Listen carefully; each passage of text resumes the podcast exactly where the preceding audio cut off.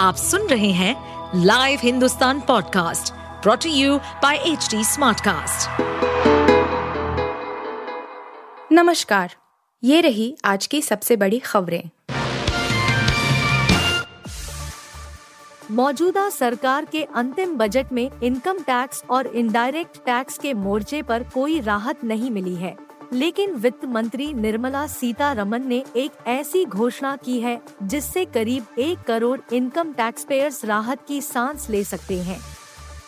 वित्त मंत्री ने बजट भाषण में बकाया टैक्स को लेकर नोटिसों को निपटाने की दिशा में बड़ा कदम उठाने का ऐलान किया है।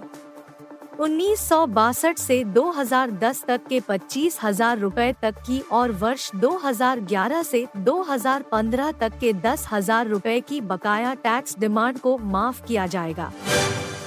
यूपी, दिल्ली, राजस्थान समेत कई राज्यों में बारिश हुई, जिसकी वजह से न्यूनतम तापमान में थोड़ी गिरावट दर्ज की जा रही।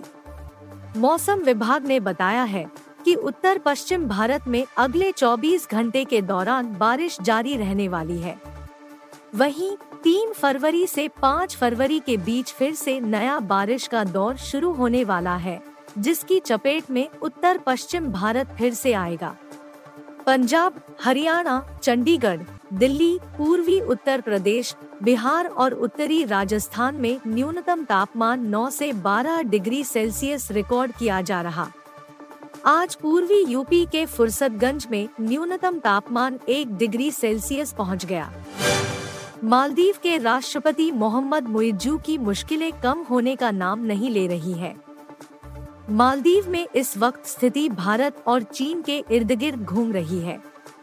मुइज्जू जो चीन का समर्थन कर रहे हैं, तो विपक्षी दलों के बयानों से वह भारत समर्थक कहे जा सकते हैं।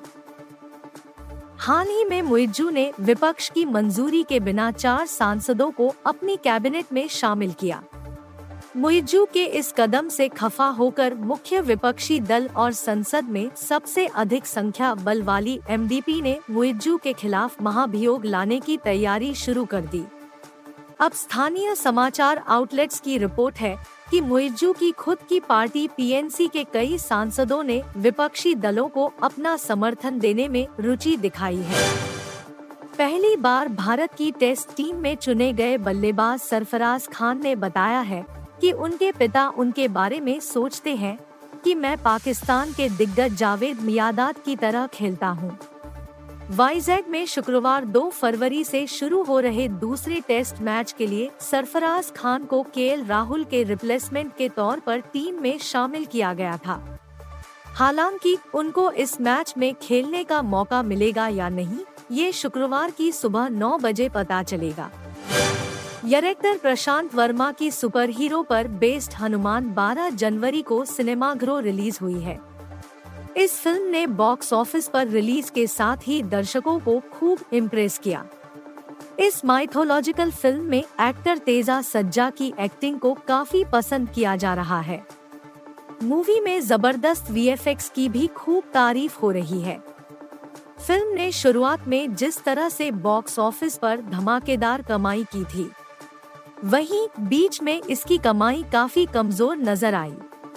इसके बाद फिर से बॉक्स ऑफिस पर हनुमान ने अच्छी कमाई के साथ वापसी की। सैकमेल की अर्ली रिपोर्ट के अनुसार हनुमान ने बुधवार को एक दशमलव आठ नौ करोड़ का कलेक्शन कर लिया है। अब तक फिल्म की कुल कमाई एक सौ अठहत्तर दशमलव सात चार करोड़ रुपए हो गई है। फाइनल आंकड़ों के लिए आपको थोड़ा इंतजार करना हो। उम्मीद है कि फाइनल आंकड़े बेहतर होंगे। आप सुन रहे थे हिंदुस्तान का डेली न्यूज रैप, जो एचटी स्मार्टकास्ट की एक बीटा संस्करण का हिस्सा है। आप हमें फेसबुक, ट्विटर और इंस्टाग्राम पे एट एचटी स्मार्टकास्ट या podcast at Hindustan Times dot com पर ईमेल के द्वारा सुझाव दे सकते हैं। इस पॉडकास्ट पर अपडेटेड रहने के लिए हमें फॉलो करें एट एचटी स्मार्टकास्ट। हम सारे मेजर सोशल मीडिया प्लेटफॉर्म्स पर मौजूद हैं और ऐसे पॉडकास्ट सुनने के लिए log on to W W W dot H T Smartcast dot com.